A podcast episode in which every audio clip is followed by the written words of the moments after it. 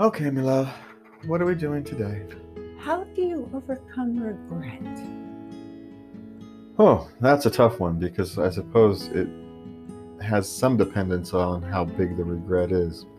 You know, are you regretting stealing the candy bar when you were five, or are you regretting trying to kill your sister when you were seven because she took your favorite G.I. Joe? You know, there's different levels of regret. Is it, do you regret hurting someone you used to love? Is another type of regret we all kind of go through at some point. We all have to deal with that, where we weren't the human being we would have preferred us to be at that time. And maybe there's valid reasons you weren't the human being you would have liked to be. But it doesn't mean that you don't regret not being a better person. And I suppose one of the things that's nice about regret is that you've grown.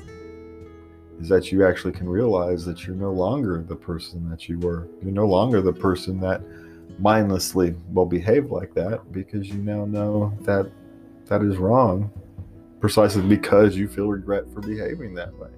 And so that exactly. very so the very notion that you feel regret shows that you've grown, you've matured, you've become a better human being. And you know, you no longer care. You care more about other people and something different more than just pure selfishness. I think is the now how to get past it, how to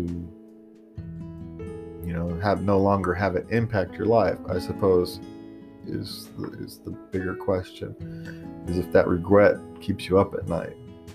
I was just gonna say, three o'clock in the morning, tossing and turning. Here it comes.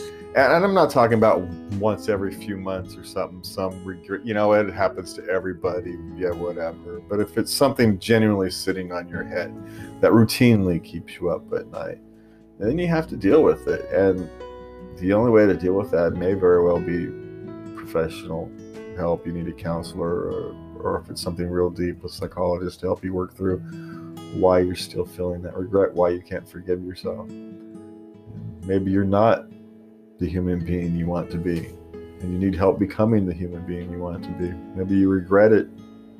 Your regret isn't that you what you necessarily what you did is that you haven't grown past it, that you still see that part of yourself as part of yourself. And the regret you're feeling is that you haven't grown far enough from that. And that takes effort to fix. And if you haven't fixed it, or at least not comfortable with how far you are on the path to, to fixing that, then you should seek some help for that. And we have counselors and life coaches, and you know, there's whole industries. We do this here in, in our own little way is help people pass these little moments in time. And if that regret is keeping you up at night and is causing you a lack of sleep, then it needs to be dealt with.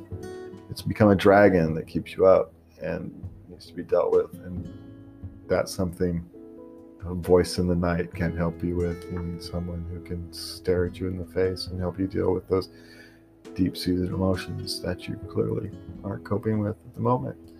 And so love yourself, seek some specialists, and that is your daily dose of love.